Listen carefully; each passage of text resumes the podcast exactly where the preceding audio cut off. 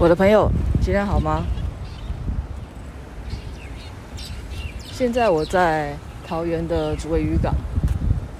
这些天呢，因为家里有长辈来，所以只要有时间就会带他们出去走走。呃，今天我想要特别介绍一位是阿嬷，大家叫阿嬷就好了。她今年九十四岁。呃，我前几年呢，因为神队友的关系而认识了阿嬷这个人。因为那时候开店嘛，然后阿嬷来捧场，然后聊天。虽然我的台语不太好，但是用尽可能的台语跟阿嬷聊天。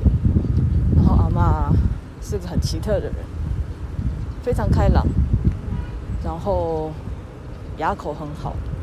我今天就是来带他吃海鲜的，他吃螃蟹。或者是那些需要啃的，吃的比我还厉害。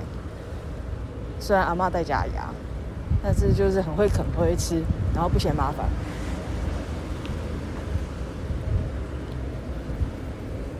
然后阿嬷就是来发现，哎，阿嬷吃东西很享受，也很享受生活。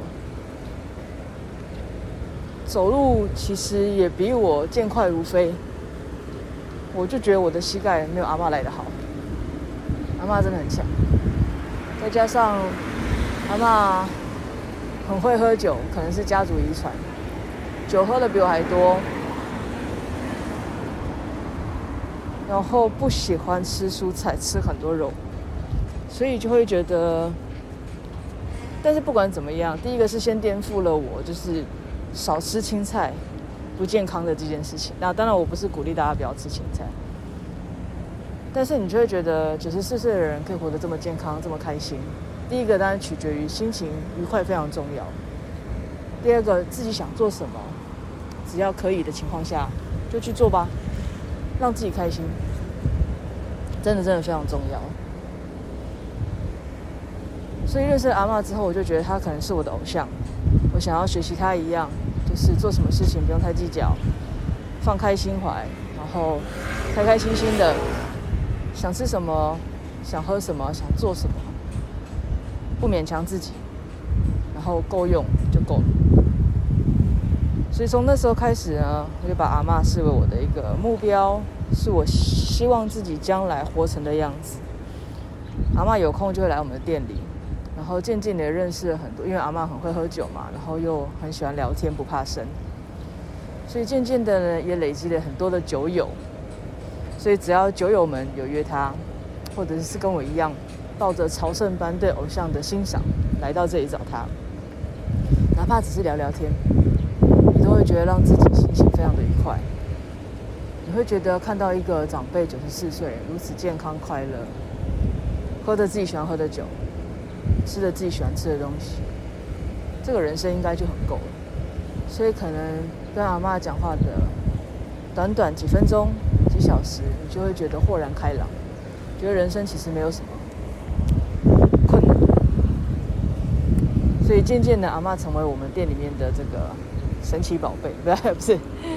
总而言之，就是一个呃一个指标性人物，一个精神领袖。对，我会讲精神领袖，对我自己是这样子。所以这段时间，阿嬷因为我们要呃因为乔迁的关系，然后阿嬷也来捧场。然后我常常笑阿嬷是招财猫，因为嘛，阿嬷只要在店里面，也会有很多人来朝圣，或者是有很多人进来，阿嬷就会很热情的跟他们打招呼。特别是我们隔壁刚刚好是呃一个关怀据点，常常会有一些长辈们在那边做运动，然后、呃、喊着健康的一些口号。那个时候我就很想要请阿嬷，阿嬷你不要在店里喝酒，你在我们的这个前面。店前面喝酒，这样大家来来往往的人看得到你。他们看得到你的时候，就觉得并不是因为让他们觉得老人家会喝酒这件事很厉害，而是活到这个岁数做自己喜欢的事很重要。你如果其实走不动了，没有力了，你不用被强迫，或是自己强迫自己要去动，而是做自己快乐的事情。我想那会更加衬你能够活得长久、活得开心的一个重要元素。所以我今天只是想要借由这个机会让大家认识一下嘛，所以现在我要进去找阿嬷喽。我们要我要带她去吃海鲜，吃当季的海鲜，然后再度的看她的牙口比我还好，就这样，拜拜。哎，对不起，忘了讲我的 story。希望我们的明天都比今天更好一些。虽然牙口这种事没办法改变，但是我们一定会更好。再见，我们一定会再见。